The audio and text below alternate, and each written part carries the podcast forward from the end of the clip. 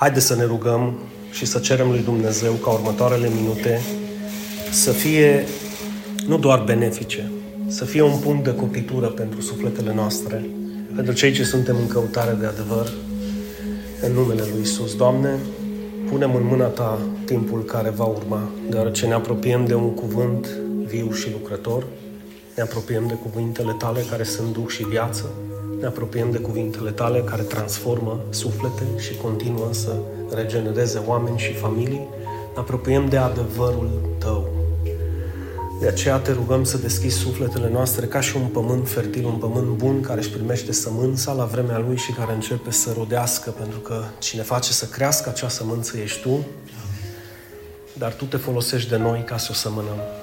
Îți mulțumesc că ai găsit cu cale să te folosești astăzi de mine și sper din toată inima ca toți cei ce vor auzi acest cuvânt să-l dea și ei mai departe, chiar și cei care îl aud pe rețele de socializare, să devină și ei semănători care să semene în cei de lângă ei aceste cuvinte dătătoare de viață. Amin. Amin. Și amin. Vă spuneam joi despre faptul cum Dumnezeu lucrează în oameni. E vorba de Josue Ramirez, un prieten care, din nefericire, căsnicia lui nu a fost la adăpost din punctul ei de vedere și s-a trezit plecând prin Belgia să-și caute o viață mai bună. El a rămas singur cu copilul și nu s-a mai congregat, nu a mai mers la biserică, n-a mai făcut nimic. Mi-a dat un telefon, am început să vorbim prin Telegram și la un moment dat a zis nu mai știu ce să fac. Și sâmbătă i-am dat un sfat. I-am zis, zic, uite ce aș face eu în locul tău. Deoarece toți avem probleme și toți avem cruci de dus. Viața nu este ușoară. Cine zice că e ușoară te minte. Sau încă ești prea mic și are cineva grijă de tine. Dar în momentul când ești pe picioarele tale o să-ți dai seama că viața este grea. Și am zis, uite, întoarce-te la Dumnezeu, caută o biserică cristocentrică, o biserică care să-L predice pe Hristos, care să-L aibă pe Hristos înainte de orice ritual, înainte de orice datină, înainte de orice tradiție. Hristos să fie centrul acelei biserici. Hristos să fie predicat în fiecare sermon. Și zic, întoarce-te la El, începe să te rogi în fiecare dimineață. Asta a fost sâmbătă și joi, înainte să viu la rugăciune cu voi, am primit un mesaj vocal de la El în care se simțea prin lacrimi de bucurie, dragostea pe care o avea. Mi-a făcut o poză cu o chitară și a început să-mi zică, zice, duminică dimineața, zice, m-am dus la biserica Rompiendo Limites, m-am integrat în biserică, am vorbit cu păstor, zice, am cerut de la el să pot să fiu parte din acea biserică și zice, mă integrez din nou și vreau să mă duc acolo. Am și vorbit cu grupul de laudă și închinare, mi-am cumpărat o chitară, de fapt cineva trebuia să-mi dea niște bani să-mi restituie niște bani și am zis, bă, în locul banilor dăm chitara asta. Și am cumpărat chitară, mi-a făcut poză, zice, mă duc la repetiții la cor, o să cânt cu tinerii, o să mă integrez în biserică. Zice, îți mulțumesc frumos pentru sfat. Și am stat și m-am gândit, comparativ, deci să-i dai la cineva un sfat sâmbătă și duminica să meargă la biserică și să integreze, ce frumos ar fi ca acest fel de pământ să fie și în România. Să dai la cineva un sfat și să nu trebuiască 10 ani să te asculte pentru că nu-i spre binele meu. Dacă Josue ar fi rămas acasă singur, ar fi rămas în detrimentul lui. Dar ascultându-te pe tine când îi dai un sfat legat de viață, în mod special legat de suflet, este spre binele lui, nu spre binele tău. De aceea am spus întotdeauna, cine ascultă de Dumnezeu, ascultă de Dumnezeu spre binele lui. Pentru că Dumnezeu va rămâne Dumnezeu indiferent dacă tu îl asculți sau nu îl asculți. Și cei care ați avut parte de uh, mesajul lui Adrian de pe grupul nostru. Sper că i-ați auzit lacrimile. Băiatul ăla nu ne-a văzut niciodată, ca și Ligia. N-a fost niciodată în biserică la noi. Și vrea să încheie un legământ în apa botezului. Vrea să vină la biserică, au zis, vreau ca dumneavoastră să mă botezați în biserică la dumneavoastră și să intru și eu să fiu parte din biserica lui Dumnezeu, din familia lui Dumnezeu. Un om care n-a fost la biserică niciodată. Aici, și credința i-a venit, exact ca și la Ligia, prin mesajele pe care le-a ascultat online. Acum poate vă gândiți, oare de ce Dinu, după ce noi terminăm, mergem acasă la restaurant sau mergem acasă la papa sau mergem acasă la Netflix sau la joc, săracul păstor îl văd pe la 5-6 după masa că pune, postează predica, exact atunci mă ridic de la editare. Și nu o fac pentru voi doar, o fac pentru cei care ar putea să asculte acest mesaj prin voi. Adică după ce voi mâncați și stați la televizor, numai trebuie să dați un share cu cineva pe care îl iubiți, să zici, bă, asta a fost predica pastorului nostru din biserică, ia ascultă și tu. Asta s-a întâmplat cu Ligia și a venit anul trecut și s-a botezat la noi. Asta se întâmplă cu Adrian din Italia, care vrea să-și ia o vacanță, să vină și el să se boteze la noi la biserică, printr-un simplu click. I-am recomandat niște predici pe YouTube, niște predici din biserica noastră și ideea e că în momentul când l-am inclus pe grupul nostru de WhatsApp, văzând mesajele pe care Adi în fiecare dimineață le postează și predicile pe care noi le punem în fiecare duminică, mai consistente, zic, e o mâncare mai, mai bună. Zice, da, da, da, zice, vă simt un pic mai diferit, alea îmi plac mai mult. Mă gândeam, dacă vii la biserică o să-ți placă și mai mult. Amin. Așa că eu vă spun chestia asta ca și o mărturie. Se poate, se poate. Și nu știi niciodată când și cine are nevoie. Vreau să continui astăzi cu o altă disciplină interioară. Vreau să vorbesc despre studiul biblic. Da? Și nu vreau să ne gândim la studiul biblic ca și la un studiu super academic. Nu. În cuvinte cele mai simple, vorbim un pic de un studiu biblic pentru că te poate ajuta să te disciplinezi chiar dacă asculți un mesaj, când mergi acasă și citești o porțiune din Cuvântul lui Dumnezeu, să poți să-ți faci și tu un studiu.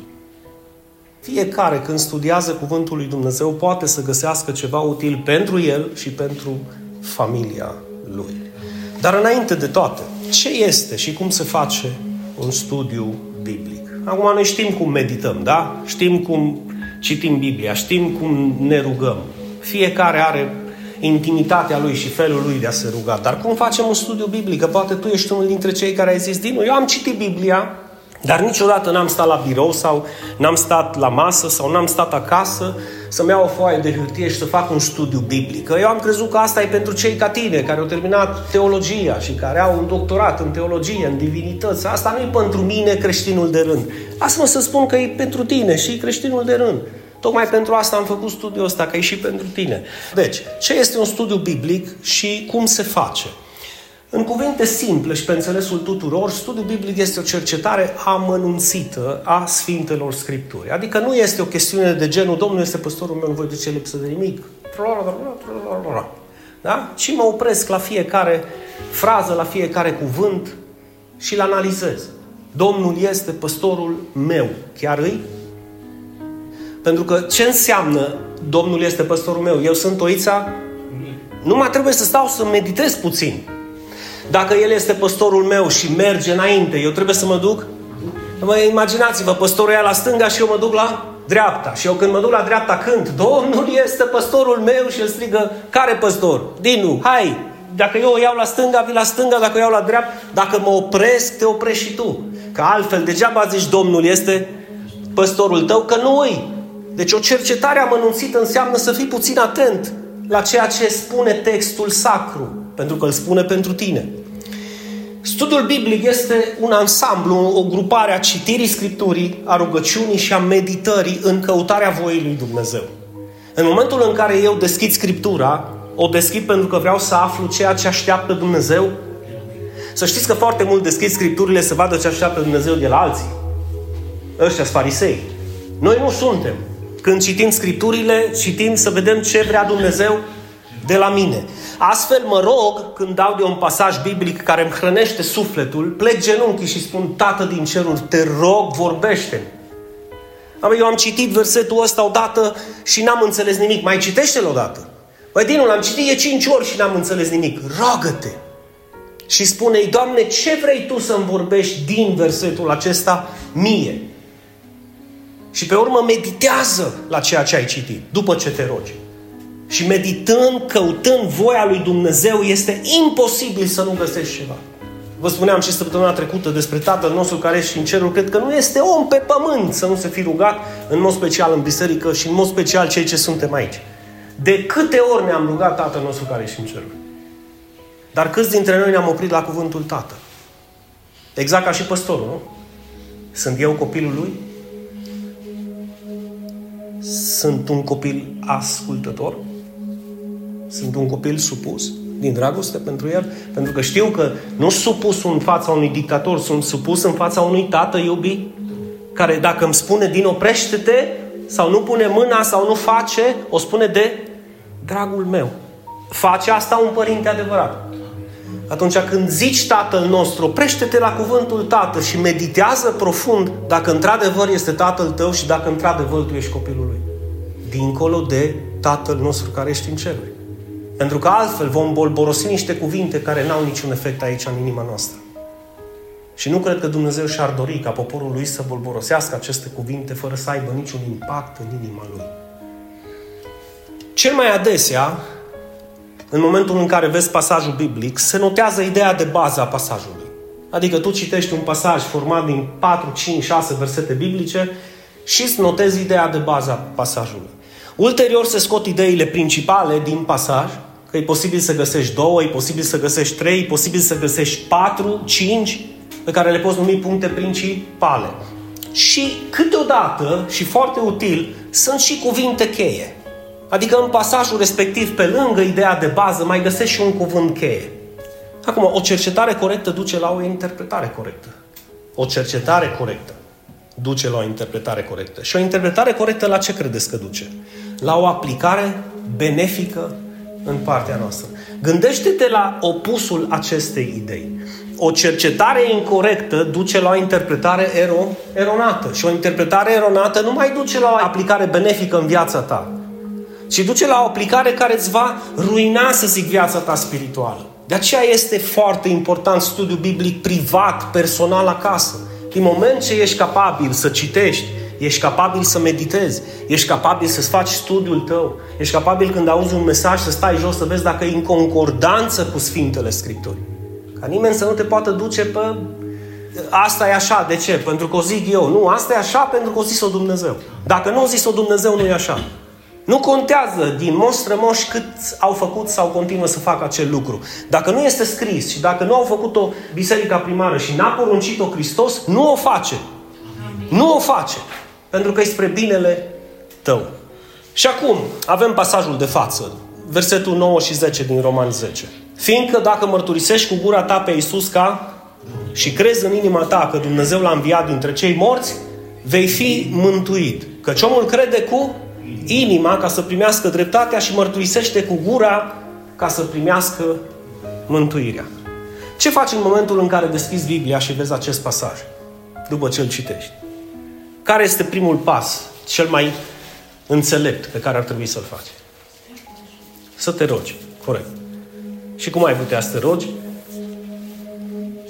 Doamne, ăsta e cuvântul Tău, cuvintele Tale sunt duc și viață, te rog să-mi vorbești mie, sunt capabil să înțeleg ceea ce tu spui, cunosc definiția fiecărui cuvânt în parte, dincolo de dicționarul explicativ al limbii române, vreau ca tu să explici spiritualmente însemnătatea acestor cuvinte pentru sufletul meu. Și deschizi ochii și îl mai poți citi încă o dată. Ca să te familiarizezi cu textul sacru. Pe urmă, scoți niște idei principale. Care este ideea de bază a pasajului? Mărturisirea cu gura. Dar eu dacă vă mai întreb și pe voi, cu siguranță voi vedeți și altceva. Nu ideile de bază, ideea de bază a pasajului. Care este? Mântuirea. Mântuirea. Pentru că eu mărturisesc cu gura ca să, să prime... Înțelegeți? Deci mântuirea este ideea de bază. Și când e vorba de mântuire, atenție, aici mă refer la tine, stai acăsucă și stai cu pasajul în față. E vorba de mântuirea ta. Nu e vorba de mântuirea celui de lângă tine. Sunt eu mântuit? Da. L-am mărturisit eu pe Hristos și încep să scot ideile de bază. Este important să mărturisesc cu gura? Ce este important să mărturisesc cu gura? Că mulți mărturisesc cu gura și ce nu este important? Să mărturisesc cu gura că Isus este Domn, în primul rând. Da? Pe urmă să cred în inima mea că Dumnezeu l-a înviat pe acest Hristos, Fiul Său, din morți. Asta mie îmi sună a Evanghelie, nu vi se pare? Pe urmă, există promisiunea. În cazul în care tu vei face acest lucru și vei crede ceea ce eu îți spun, vei fi mântuit. Pe urmă explică că ce omul crede cu inima ca să primească dreptatea și mărturisește cu gura ca să primească mântuirea. Mergem un pic mai profund și vă întreb. Condiția mântuirii este aici sau nu este mărturia cu gura? Ca să primești... Da? Este? Ce-ar fi dacă cineva ar veni la voi și ar spune cine nu mărturisește pe Isus cu gura ca Domn nu va fi mântuit? Ai fi de acord cu el? Bun. Hai să te întrebe fratele tău, profesor de teologie, următoarea întrebare. Ce faci cu ea muți? Înțelegeți ce înseamnă interpretarea corectă? Îi să te ferești de interpretările literale. Aici Pavel vorbește de regula de bază. Aici vorbește și se adresează unui popor care poate să mărturisească. Și cei din popor care poate să mărturisească că Isus este Domn și nu vor mărturisi, aceia nu vor fi mântuiți. Dar cei care nu pot sunt excepții. Pot să creadă și pot să-L mărturisească în interior, dar dacă tu ai gură, mărturisește-L. Asta spune cuvântul, nu? Amin. Și atunci tu știi, atenție, suntem la studiu, da, împreună, nu-i biserică, nu cu nimeni, sunt numai eu, cămăruța mea. Și atunci eu încep să îmi pun întrebări. L-am mărturisit eu pe Isus ca Domn? Asta înseamnă că eu sunt robul său? Unde îl slujesc și cum? Când l-am slujit ultima dată și unde? Îl urmez ca Domn? Îl mărturisesc ca Domn? Cine poate să depună mărturie în jurul meu că eu odată le-am zis la prietenii mei, bă, tot am povestit de Shakira și de toate alea, dar cu Isus cum rămâne? Că e sărbătoare. Hăi, la mulți ani, ok, la mulți ani, stai un pic. Cum începem anul? Cu Isus sau fără Isus? Pentru că asta, și asta implică să-L mărturisesc ca Domnul numai în viața mea și în viața celor din jurul meu. Și tu începi să-ți pui întrebări singur și vei găsi răspunsuri pentru tine. L-am mărturisit ca Domn? Nu prea. Dar în fața altora, aproape deloc. Și atenție aici la credință. Știți când vă spuneam că, virgulă, credința nu este o credință mentală? Nu este doar și eu cred că Isus este Fiul lui Dumnezeu. Păi și dracii cred că Isus este Fiul lui Dumnezeu. Cred sau nu cred? Care e diferența între mine și draci atunci? Am o credință din inimă, în interiorul meu. Arde acel adevăr că Isus este Domnul meu. Nu mă mai interesează ce spun cei din jur. Pentru că este o credință vie și o credință intimă în inima mea. Și când este în inima ta, știți că tot ceea ce avem în inimă dăm mai departe. De multe ori când deschidem gura, a trebuit să ne verificăm ce iasă pe gură și când iasă pe gură Iisus, ca să ne dăm seama ce procentaj sau ce proporție sau ce esență de Hristos avem în noi. Pe urmă, căci omul crede cu inima ca să primească dreptatea. Zice cineva amin. amin. Noi toți știm că în Romani, același apostol Pavel, în primele capitole, în mod special 3, 4 și 5, vorbește de o dreptate pe care o primim de la Dumnezeu, dreptatea lui Dumnezeu, care se primește prin credință. Acea dreptate înseamnă acea nevinovăție că Dumnezeu ne consideră drepți prin meritele lui Hristos. Dar vedeți că Pavel aici începe să sape puțin mai adânc și zice că omul crede cu inima ca să primească dreptatea toată. Și o să vedem imediat că este puțin mai mult decât doar faptul că Dumnezeu mă consideră pe mine nevinovat în această viață creștină. Și mărturisește cu gura ca să primească mântuirea. Oare cât am putea să rămânem în acest pasaj? Și nu am terminat. Pentru că dacă stai să-l analizezi și stai să, să te rogi și stai să meditezi, vei găsi foarte multe lucruri, foarte multe lucruri benefice pentru sufletul tău. De fapt, fiecare pasaj biblic, fiecare verset biblic ar avea ceva să-ți spună dacă ai medita profund la cuvintele lui Dumnezeu. Haideți să vă dau câteva motive pentru care eu consider că ar trebui să cercetăm și să studiem Biblia. În primul rând, Biblia este cuvântul lui Dumnezeu, infailibil, viu și lucrător. Ce înseamnă infailibil? Adică nu conține nicio eroare. Bine, din am citit și pe internet și am văzut că se contrazice Marcu cu Ioan. Credeți-mă că unde credeți voi că se contrazice, da? vă contraziceți pe voi. Cuvântul lui Dumnezeu este infailibil, este drept și este adevărat. Doar un mincinos ar putea să depună mărturie că al său cuvânt nu este adevărat. Este infailibil, nu conține nicio eroare. Este desăvârșit și perfect. De aceea când apelăm la El, și ne hrănim cu al său cuvânt, viețile noastre se transformă. Este viu și lucrător. De ce? Pentru că în momentul în care tu auzi cuvintele lui, cum le-am citit cele dinainte din Romani, încep să lucreze în noi prin credință. Iisus a spus și mă repet, cuvintele mele sunt duc și viață, adică dau viață celui care le crede. Și întrețin viața în cel care crede acele cuvinte. Și astfel devine cuvântul lui lucră, dacă nu, nu lucrează. Dacă ceva s-a trezit în tine și Duhul tău arde pentru a începe un studiu și pentru a începe să fii părtaș din Cuvântul lui Dumnezeu și a spune câte un pasaj deoparte și a medita singur când ai timp, câte 10, 15, 20, o jumătate de oră, crede-mă că înseamnă că acest mesaj nu a fost în zadar pentru tine. Fiind o carte inspirată de Duhul Sfânt, sacră și divină, eu zic că ne putem baza pe ea toate valorile noastre ca și oameni și ca și biserică. Și să nu spun ca și familie, deoarece familia este prima noastră biserică. Astfel, valorile noastre ar trebui clădite pe ceea ce Cuvântul lui Dumnezeu mărturisește. Încă un motiv. În Proverbe 3 cu 5.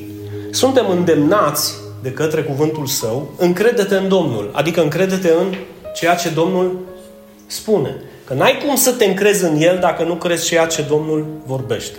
Tu nu poți să crezi în Dumnezeu dacă nu crezi și ceea ce Dumnezeu spune.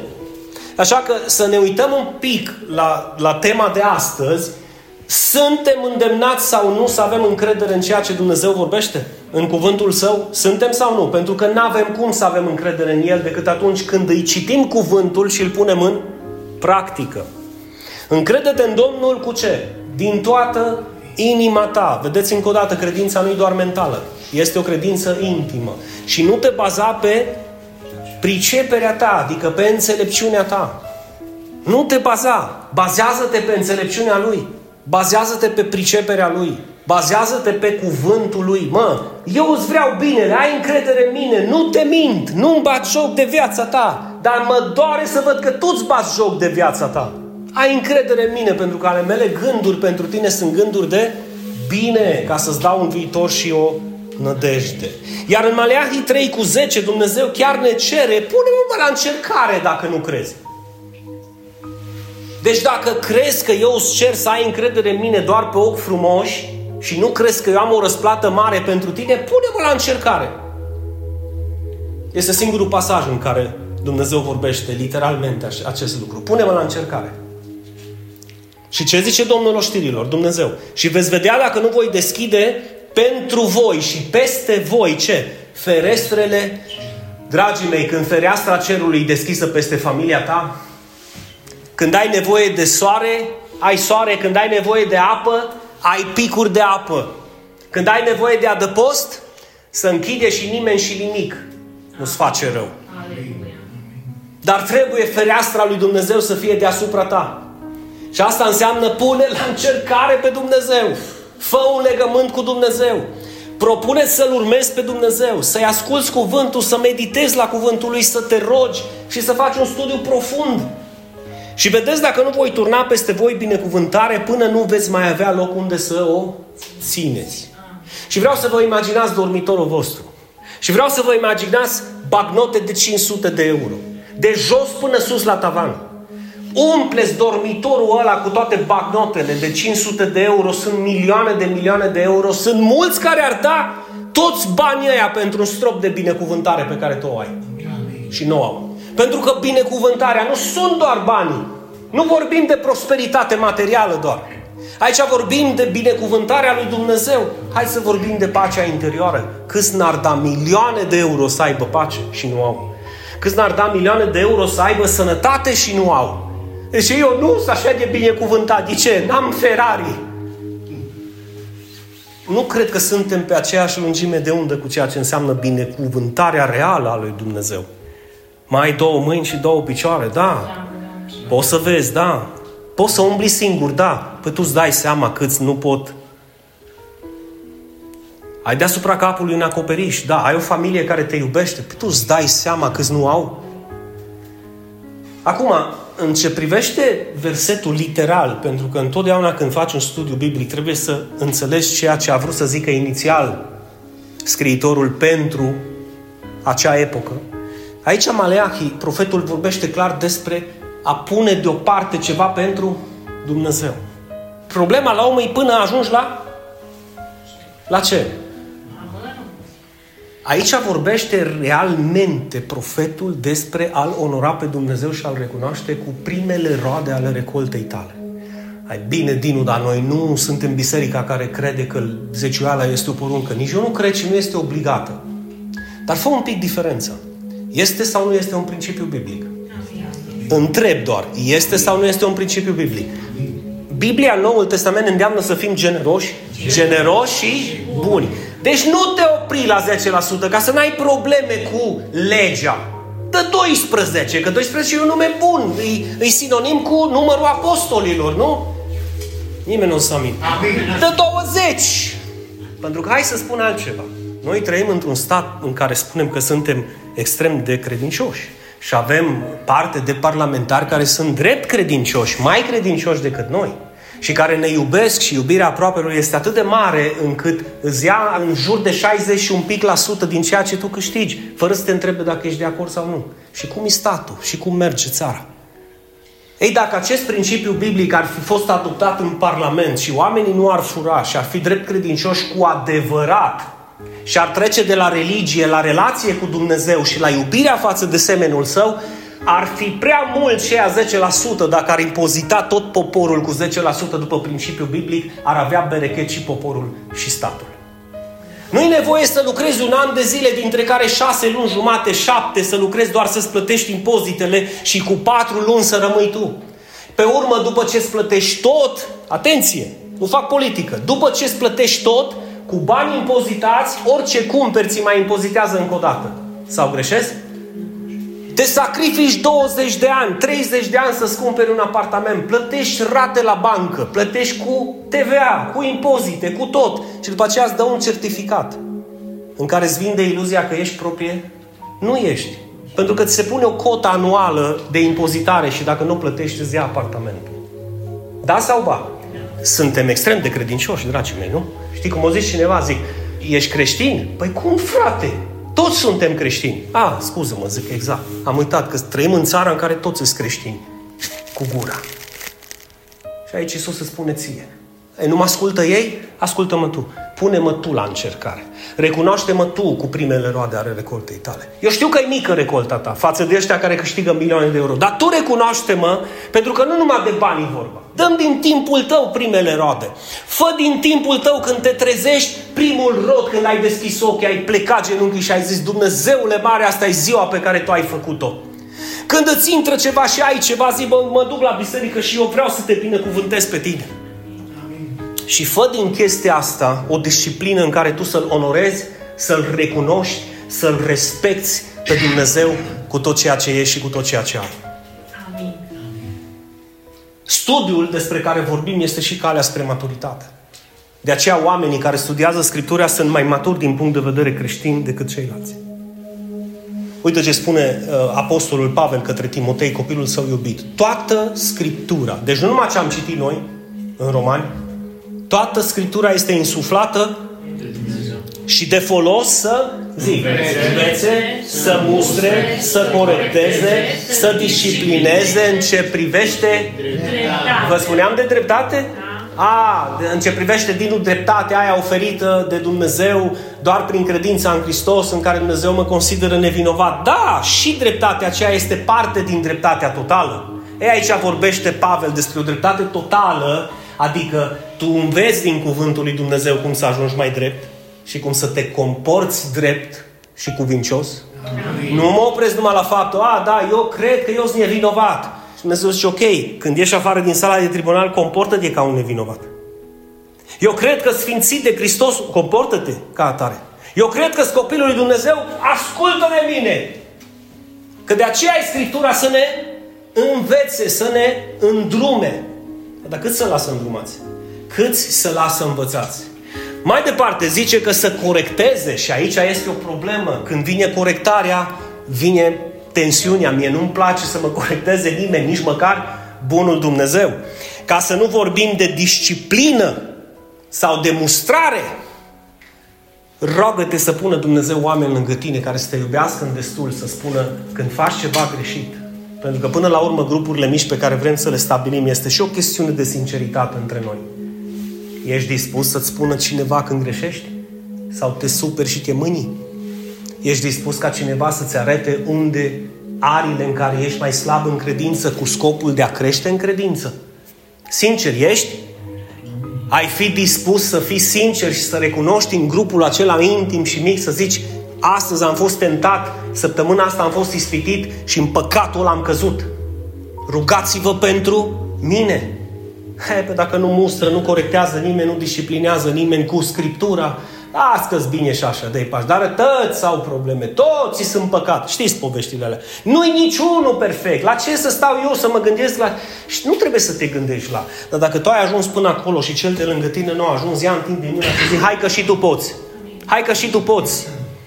Pentru că despre asta vorbim la maturitate. Scriptura ne învață, ne mustră, ne corectează, ne disciplinează în ce privește întreaga dreptate pentru ca omul lui Dumnezeu cum să fie. Nu o să ajungem la cea desăvârșire decât, decât atunci când închidem ochii. Dar asta nu înseamnă că nu trebuie încercat să excelăm în desăvârșire pas cu pas. În capitolul desăvârșire și perfecțiune, numai Hristos este perfect 100%. Dar noi suntem chemați, de exemplu, când te-a chemat Dumnezeu, tu ai fost minus 3% de desăvârșit. Da? Și când ai venit în biserică și ai zis, Aleluia, eu îl cred pe Hristos, ai ajuns la 1% și tu acolo. Și mulți s-au oprit acolo, zice, dreptatea asta mi-ajunge mie. Dumnezeu să fie slăvit și zice Dumnezeu, oh, dar hai, mai ridică un pic procentul. Hai un pic de 5% de sfințenie și dreptate. Hai un pic de desăvârșire. Dar mă costă, eu, nu contează, haide!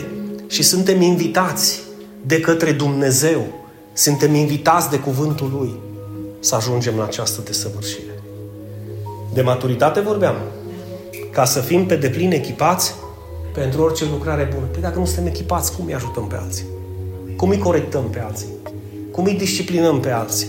Că nu e vorba de disciplina aia de a lua parul și a da în cap, e vorba de disciplina aia cu dragoste. Bă, vezi că ce faci, nu faci bine. Și spui în primejdie viața ta spirituală. Chiar și biserica, poate chiar și propria familie. Trezește-te că nu e ok. Nu ți-o spun că dau cu parul, ți-o spun că te iubesc. Acolo trebuie să ajungem. Când dragostea este desăvârșită în noi. Dinu să supără, să se supere. Dinu poate să duce, să se ducă. Preferi să-l minți sau să o minți și să zici că totul e minunat? Eu zic că ar trebui să ne înarmăm cu această maturitate și cei care pot să înțeleagă cuvântul lui Dumnezeu îl înțeleg. Că tot ceea ce s-a spus, s-a spus din dragoste. Studiul, pe de altă parte, este și calea spre înțelepciune. Uite ce spune Proverbe 8, care este întruchiparea înțelepciunii. Proverbe 8 vorbește despre înțelepciunea lui Dumnezeu. Fiindcă oricine mă găsește pe mine cu referire la înțelepciune, găsește ce? Viața și primește astfel bunăvoință de la Domnul. Ce frumos este să găsim bunăvoință de la Domnul în tot ceea ce ne propunem să facem și să găsim viață în noi ca să putem să dăm și noi mai departe acea viață. Știți bine că înțelepciunea este mai importantă decât aurul și și orice ți-ai dori, zice Proverbe 3, nu se poate compara cu această înțelepciune. Dar cine o caută? Cine o studiază? Cine meditează? Cine se roagă pentru înțelepciune? Studiul este și calea spre prosperitate. Ferice de omul care își găsește plăcerea unde? În legea Domnului și zi și noapte cugetă la cuvântul său, la legea Înseamnă să fii focusat și să fii concentrat la ceea ce Dumnezeu spune și la ceea ce ai citit în dimineața aia și să păstrezi în inima ta ca și o pâine fragedă, ca și o pâine proaspătă acele cuvinte. Ce a zis Dumnezeu? Ce mi-a zis Dumnezeu? De ce mi-a cerut Dumnezeu acest lucru? Păi de aceea că te iubește. Cum să fac să împlinesc acest lucru? Cu ajutorul lui Dumnezeu. Dar nu știu, cer înțelepciune. Nu cred că pot, cer putere. Pentru că nu există, nu pot.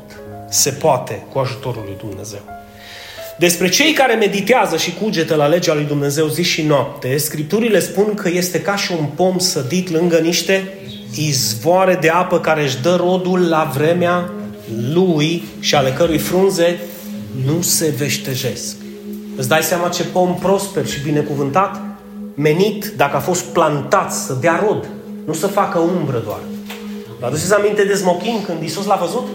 Și a văzut că s-a făcut foame, s-a dus să caute, a dat frunzele la o parte, așa l-a blestemat încât eu zic să nu mai mănânce nimeni rod din tine și s-a uscat în momentul ăla. De ce? Pentru că smochinul a fost menit să aducă rod și nu dat. Tu ești menit să aduci rod. Pentru că de aceea te-a chemat Dumnezeu.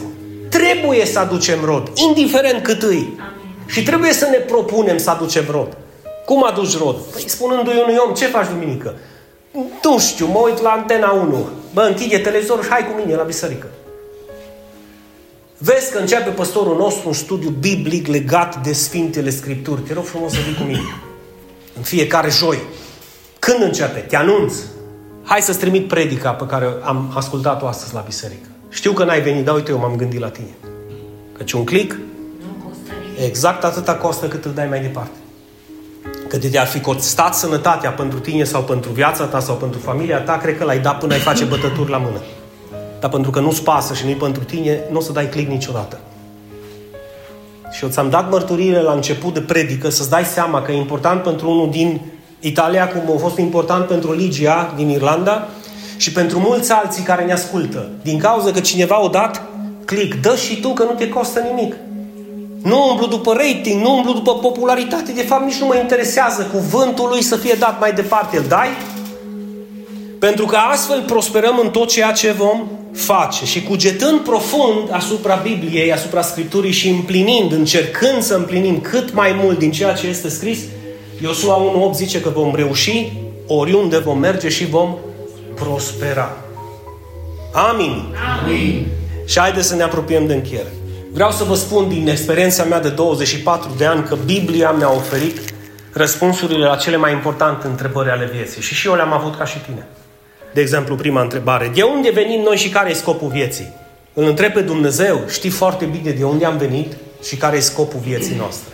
Că noi am fost creați cu un scop pe acest pământ. Am fost creați pentru El. Nu doar prin El. Pentru El. Zice sau nu zice Pavel? Că am fost creați prin Hristos și pentru Hristos. Să aducem slavă lui Dumnezeu. Cum? Ce fac eu pentru El dacă am fost creat pentru El? Și sunt întrebări la care ar trebui să medităm. De la El venim și spre El mergem. Și scopul vieții este să trăim pentru El. Nu doar pentru noi. Să trăim împreună noi pentru El. Încă o întrebare importantă. Există viață după moarte? Nu știm numai când ajungem acolo. E prea târziu. După ce ajungi acolo, nu mai poți să ai opțiunea să crezi. Amin sau nu? Da. Eu știu că obișnuim părăstase, obișnuim să facem memorii de cei care au plecat, au plecat, nu se mai schimbă absolut nimic, indiferent cât e părăstase, memorii sau lumânări aprinse. Filmul se încheie în momentul când se închide ochii pe pământul ăsta. Până ești cu ochii deschiși și ești treaz spiritualmente, vezi cuvântul lui Dumnezeu și ai opțiunea de a zice te cred, Doamne, sau nu te cred, acolo și atunci se poate întâmpla ceva. După ce ai plecat nu se mai întâmplă nimic. Niciodată. De aceea aveți predicatori care transpiră și alții pe care nu-i doare capul de ceea ce tu alegi să faci. Și de multe ori zici, are la cum e atâta urlă și la mine să uită. A să înțelegi pentru numele Domnului, că nu-i pentru mine. E o chestiune de alegere. Dacă există viață după moarte, cum aș putea să o dobândesc? Prin credința în Hristos și ceea ce Hristos a făcut pentru mine. Prin credința în cine este Hristos în ceea ce a făcut Hristos și ceea ce mi-a promis și mi-a poruncit Hristos. Nu doar prin o credință mentală, ci o credință din inimă care transformă.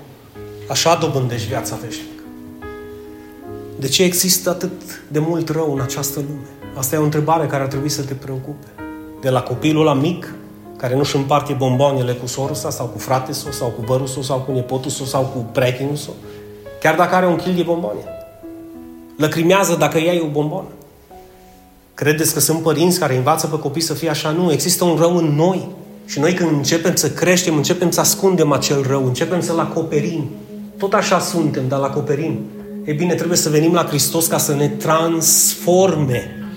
Pentru că n-ai cum să ajungi să fii generos, să fii bun, să ajungi să fii drept și sfânt fără ajutorul lui Dumnezeu. N-ai cum! N-ai cum să ai o vorbire curată și sfântă dacă nu te transformă Dumnezeu.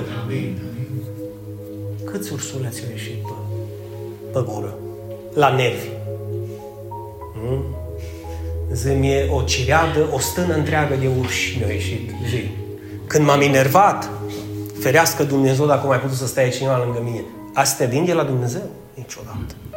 Nu trebuie o transformare și o regenerare ca Dumnezeu să ne regenereze gura ca din gura noastră să iasă doar râuri de apă vie. Iacov zice că dintr-un izvor de apă nu poate să iasă și apă amară, și apă dulce, și apă sărată, și apă dulce. Bă, ori iasă ce trebuie, ori nu iasă. A, băi, că m-am enervat și am zis. Dar puteai să te enervezi și să alegi să nu zici. V-am spus și vă repet pentru binele vostru, te-ai enervat. Primul lucru, trage mult aer în tine. Ia, dar vine să oprește-te, trage mult aer în tine. Și parcă vezi că intensitatea cu care ai vrut să răspunzi nu-i mai chiar așa mare. Și după aia ai zic din Nu! După aia dai aerul. Și mai tragi odată. Dacă ajunge și la trei oră, nu-i mai zice absolut nimic. Și ajungi la înțelepciune și zici, dă pace, că n-are rost. N-are rost. N-are rost. Nu are rost. De ce există atât de mult rău în această lume? Din cauza păcatului, din cauza neascultării față de Dumnezeu, din cauza că principiile lui Dumnezeu de viață și cele mai importante legi din univers, numărul unu, să-L iubești pe Domnul Dumnezeul tău cu toată inima, cu toată puterea și cu toate forțele tale, cu tot sufletul tău și să-L iubești pe aproapele tău ca pe tine însuși, nu sunt luate în considerare. Din acest motiv este atât de mult rău în lume. Că dacă tu ți-ai iubi aproapele, aproapele te-ar iubi pe tine. Și am face din lumea aceasta o lume mai bună. Dar fiecare e pentru el. Fiecare e gândit la el. Și nu mai contează ce se întâmplă cu aproapele meu. Și de aceea să ajungem unde să ajunge. Ei, și în lume s-a ajuns mai încolo. Stai că la fund eu pe aproapele meu, cât se poate de adânc. Să ies eu la... Dar eu sunt posterul și afișul principal din poveste. Nu ești. Hristos este. Înțelegeți diferența? Nu este cultul euului, e cum mă văd, ce fac, totul se învârte în jurul meu, totul se învârte în jurul lui, cel puțin ăsta e scopul pentru care noi am fost creați. Încă o întrebare care mi-a dat mie de gândit în acești ani. De ce mi este atât de greu să fac bitele întotdeauna? Pentru că îl fac o dată, îl fac de două ori, îl fac de cinci ori, îl fac de zece ori. Poate îl fac mai mult decât l-ați făcut voi toți la un loc, dar totuși câteodată văd că răul dă târcoale. Totuși câteodată văd că aș fi putut să fac binele ăla și nu l-am făcut. Tu cum stai la capitolul ăsta? E un moment de sinceritate. Nu-i pentru cel de lângă mine. De ce mi este atât de greu mie să fac binele întotdeauna? Te rog frumos, fi sincer cu tine și nu te minți pe tine. Cât timp vei fi în trupul ăsta de carne, carnea asta se va lupta împotriva voii lui Dumnezeu până la sânge. Până la sânge. De aceea îți vine întotdeauna când ai opțiune să faci ceva sau să nu faci nimica, tin să fugi să nu faci. Lasă că nu știe nimeni. Nu mă vede nimeni. Zic, frate păstor, nu știu de ce mie mi-e atât de ușor să fac binele în continuu. Întotdeauna când mă uit în oglindă fac că după aia o șterg, păi, păi să nu te diodi. Atâta bine cât am văzut la tine, n-am văzut la nimeni. Hai să te pupe, tată. Așa s-a făcut în oglindă treaba asta, nu? Când mă uit la tine, mă uit la exemplu întruchipat al sfințeniei și al bunătății. Hai să te mai pup o dată. Tăi, tăi, tăi. Te trezești dimineața și te uiți și zici, ioi, te-ai trezit bunule al lui Dumnezeu. Ioi, slavă ție încă ca așa bunătate. Ești, te rog frumos, prin centru să vadă lumea ce înseamnă bunătatea. De ce ne așa de greu să facem binele în continuu? De ce? Că nu e ușor să facem binele pentru propria familie și pentru cei pe care de ce e așa de greu să facem binele pentru toți? Pentru bunul samaritan. Dar cine e bunul samaritan? Aproapele meu. Care? Ăla care are nevoie. De ce închidem atât de ușor ochii când e o nevoie? Mai există o întrebare, Dinu? Da, și încheiem. Cum să avem o căsnicie fericită și o familie la adăpost? Eu vă spun de ce mie mi-a dat târcoale acest lucru. Pentru că provin dintr-o familie în care generațiile noastre nu au fost atât de înțelepte să se apropie de Dumnezeu și mai toți o divorțat. Cum să nu îmi pun eu acest semn de întrebare, Sanda? Cum să nu îmi pun eu acest semn de întrebare, biserică? Când și eu eram la un pas de acel divorț. Și doar mâna lui Dumnezeu a fost peste mine. A, Dinu, dar ce e așa de grav? Dacă nu-ți pasă de Gabriela, dar schimbă cu una mai tânără. E foarte ușor. Numai diavolul ar putea să gândească așa. De fapt, stai mă, Dinu, nu una mai tânără. Ea două de vârsta ei. Deci dacă ea are 45, ea două de 22 jumate, fiecare. Și mulți ar zice, oi, șmecher băiatul ăsta, ha? Șmecher băiatul ăsta. A da să stai lângă cerboaica tinereții tale o viață întreagă și să o iubești Amin. Să o iubești neîncetat. Indiferent dacă se vopsește în cap. Doamne, cât de mult te iubește, Tată. Să te trezești dimineața, știi, și când o vezi că se trezește, nu-i zici, eu, te-ai trezit, știi? Îi zici, vai, mi-a mort, te-ai trezit, mâncat, iar tata, ai la papi. Cum să nu mă întreb eu, Doamne, cum să am o căsnicie fericită și o familie la adăpost când e așa de fragilă căsnicia? Îs fragile căsniciile dacă nu sunt clădite pe temelia lui Hristos. Că eu nu sunt aici să vă spun, a, eu din generațiile mele de Petrache, eu sunt cel mai bun. Nu! Hristos a fost cel mai bun și eu doar l-am ascultat pe El. Amin. Înțelegeți diferența? Nu m-am bazat pe mine și pe ce pot eu. Nu lasă că dacă el a făcut așa, eu fac altfel, că cine mi eu. Nu! M-am plecat la picioarele lui și i-am cerut îndrumare. Păi știți câte nopți după fel de fel de discuții pe care toți în familie le-ați avut. Știți câte nopți nu m-am dus eu în dormitor, m-am plecat genunchii și am plâns și am zis, schimbă-mă, pe mine, pentru că ani de zile am zis, schimbă pe ea, de ce? Că ea e de vină. Dar eu n-am nicio vină. Din numai din cauza ta ne certăm întotdeauna. Păi, încă. Nu, îți spun eu din ce cauză te cerți. Din cauza ta te cerți totdeauna. Pentru că dacă te îndrepți după cuvântul lui Dumnezeu, nu o să mai aveți nicio problemă niciunul. Dacă temelia ta va fi și temelia familiei tale, va rămâne la în picioare și la adăpost. Și ce a spus Isus apropo de temelie? Că cine îți construiește casa pe stâncă, nu dacă când vine furtuna și lovește în acea casă, casa aceea rămâne în picioare. Și după aceea au zis și ne construiește casa pe nisip. Ce înseamnă pe nisip? Dă să sune că nu contează. Lasă margă, dă să fumază, dă pe dă că o viață avem. Când vine furtuna, când vine furtuna și lovește în stânca aia să alege praful de familia aia. Rămâi aproape de ea, că bărbatul adevărat nu e cel care are cele mai multe femei. Bărbatul adevărat e cel ce poate să țină de o singură femeie. Înțelegeți ce zic? Așa că astfel poți să ai o căsnicie fericită și la adăpost.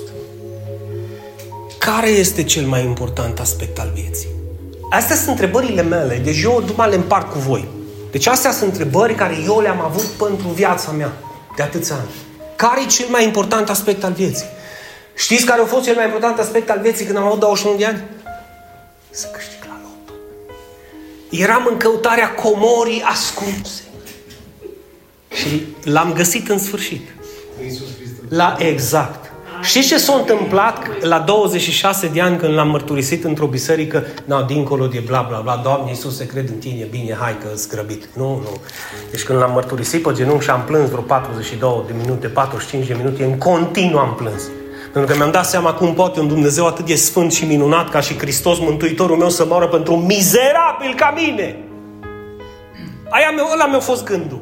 Și când l-am mărturisit și am zis, te urmez, cum te urmez? Voi încerca? Nu mi-a mai trebuit nicio comoră ascunsă. Nu mi mai trebuie să bag la loto, nu mi mai trebuie să joc la bingo, nu mi mai trebuie să mă împiedic de nu știu ce cufăr pe la pescuit când meream pariaș. Am nestematul nestematelor în viața mea, este Isus Hristos, nu mai trebuie nimic. Și de ce?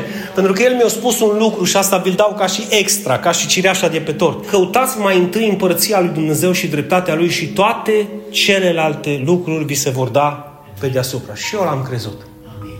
Eu l-am crezut. Crede-l și tu. Cine zice amin? Amin. Și ne apropiem de sfârșit. Zi, Doamne, dă că mi fome. Cum să trăim viața fără să o regretăm la sfârșit? Asta e o întrebare care am ajuns la 50 de ani și gândiți-vă un pic. Mulți au plecat la vârsta mea. Ne bucurăm de fiecare moment al vieții pentru că și viața, precum căznicia, viața încă e mai fragilă decât căznicia. Astăzi ești, mâine pleci. Înainte să pleci, există momentul acela și atenție mare. Tu ești acolo și știi că vei pleca. Și trebuie să te împași cu tine și începe părerile de rău. De ce, Doamne, n-am făcut treaba asta acum nu știu cât? De ce n-am făcut atunci? De ce nu m-am schimbat atunci? Că uite-te, acum nu mai contează nimic din ce am alergat în viața mea. Că nu duc nimic cu mine. De ce, de ce, de ce? Astea să regrete. Încearcă să trăiești viața după scopurile lui Dumnezeu și crede-mă că vei ajunge la sfârșitul vieții fără să ai regrete. Vrei să trăiești o viață așa? Amin. Ascultă de cuvânt, îndreaptă-te după cuvântul Lui. Fii parte din lucrarea Lui. Nu-i rușine, nu contează. Crede-mă că mai rușine o să fie de tine la sfârșitul vieții. Să știi că vei închide ochii și nu l-ai slujit pe El. Amin. Nu l-ai urmat pe El. Nu l-ai pus pe El la loc de cinste. Și acum o temă pentru acasă. Romani, capitolul 10, versetele 13, 14 și 15. Fiindcă oricine va chema numele Domnului, va fi mântuit. Zi în voce tare, ori Pentru cine e chemarea? Pentru oricine. Așadar, cum îl vor chema pe cel în care n-au crezut? Și cum vor crede în cel despre care n-au auzit? Și cum vor auzi fără să le predice cineva. Pe tine eu nu sunt predicator. Este vorba de a vesti adevărul, nu este vorba de a predica. Mesajul este a deschide gura și a vorbi despre.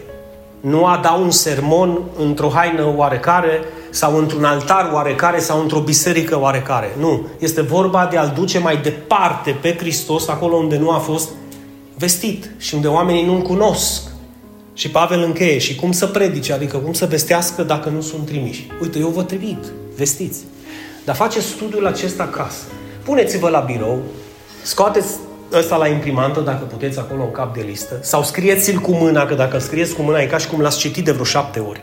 Ajută foarte mult.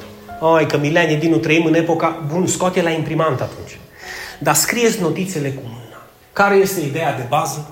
Să scot niște idei principale, să văd care sunt niște cuvinte cheie și în final să-mi pun niște întrebări sincere. Și răspunde, te rog, la întrebările astea. Ce spune acest text pentru mine? Și întrebarea finală, cum aș putea să-l pun în practică? Și de ce? De ce, Miha, să-l pun în practică? Pentru binele meu și al celor din jurul meu. Pentru că ei cum vor auzi dacă eu nu le vorbesc? Eu, Dinu, dar aș face, dar mi teamă că cine știe, poate râs de mine, nu o să râde nimeni. Nici premii nu dăm, nici uh, repetenți nu lăsăm. Apel fac cu toată sinceritatea și cu toată inima și aici închei. Fă pentru tine în cazul în care n-ai făcut acest studiu biblic niciodată în viața ta. Deci niciodată n-ai scris un pasaj biblic pe o foaie tu singur sau pe tabletă sau pe calculator și să începi să scoți ideile principale, ideea de bază și să formezi un mesaj cât se poate de scurt în bază la aceste cuvinte să fie benefic pentru cel de lângă tine. Cine vrea să accepte provocarea asta să zic amin. Amin. Nu, haideți să închidem ochii să ne rugăm. Îți aducem mulțumiri, Părinte Scump și Tată Sfânt din Cerul. Îți aducem mulțumiri pentru cuvântul tău viu și lucrător. Îți aducem mulțumiri pentru înțelepciunea ta, care a fost dată în Sfintele Scripturii și prin care putem să ajungem la înțelepciunea desăvârșită, la maturitatea desăvârșită, să putem să fim lucrători și slujitori în via ta, nu doar pentru binele nostru, ci și pentru binele celor din jurul nostru. Mă rog aceste cuvinte să găsească pământuri fertile, pământuri bune, în care Tu, Doamne, să înlături orice iarbă și orice spin care ar putea sufoca acest cuvânt, să nu permiți diavolului să fure aceste cuvinte, să ne protejezi, ca ale noastre pământuri să-și primească sămânța Ta bună și această sămânță să crească și să aducă rod de 30, 60 și de 100 de ori mai mult. Numele Tău să fie lăudat și astăzi și mâine și în veci de veci și îți mulțumim pentru un asemenea timp de părtășie împreună. Binecuvântează-i pe cei ce sunt departe, pe cei ce n-au putut să vină și pe toți cei ce vor asculta acest mesaj pe toate rețelele de socializare. Să fie și ei binecuvântați alături de noi. Amin. Amin.